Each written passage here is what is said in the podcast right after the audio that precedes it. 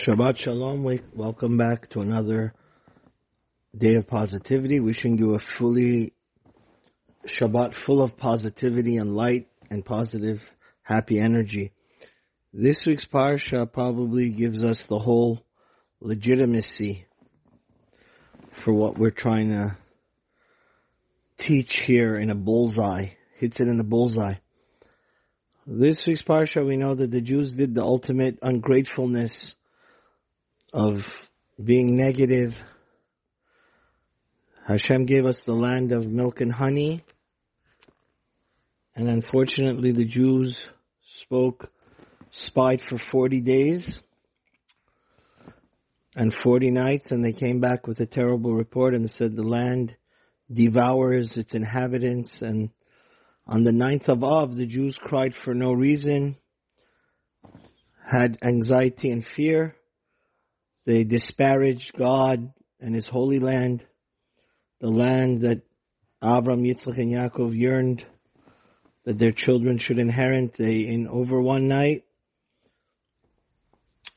the entire Jews complained and cried, and that's why the Jews got the terrible decree that they had to wander, wander for 40 years. So Rav Chaim Shmulevitz asks a very important question. Rashi says, why did they have to wander for 40 years? Because the Jews went spying for 40 days. The great Mir Rosh Yeshiva says that they did not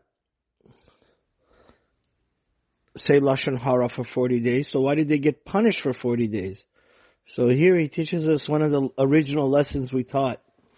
The most important thing is to, in life is to see the good to change our spiritual eyeglasses and contacts, not to see how much blessed we are.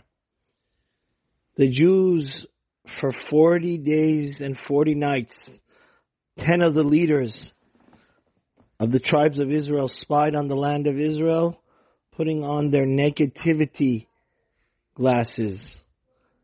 And that was the cause that they came on the night of Tisha B'Av, the ninth of Av, and gave their terrible report that the land devours its that that, that devours its land. So the mother of all sin that caused the Jews the worst day in the history of mankind, where both of our temples were destroyed, was the ninth of Av. Because God said, you guys cried for no reason, the land is perfect. The land, I swore to your fathers, the forefathers, Abraham, Isaac, and Yaakov, that it's a perfect land. And you guys now are crying that it's a terrible land.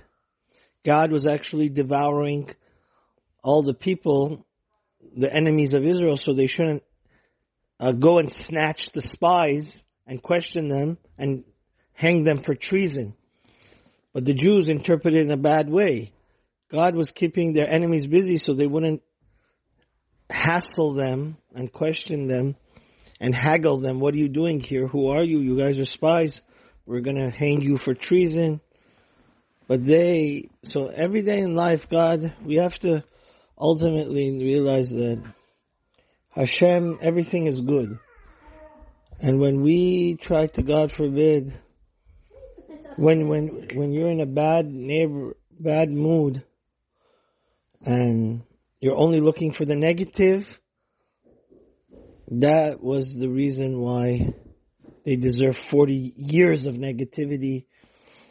It was 40 years of, of, of they, they weren't ready to go to the Holy Land ultimately. They had to go back to the college of Ayin Tovah, of judging God favorably, judging, really appreciating God, they were on a low level. May Hashem help us to realize the blessings are surrounding us unlimited. We just have to wear the right glasses to see them and appreciate them. Amen.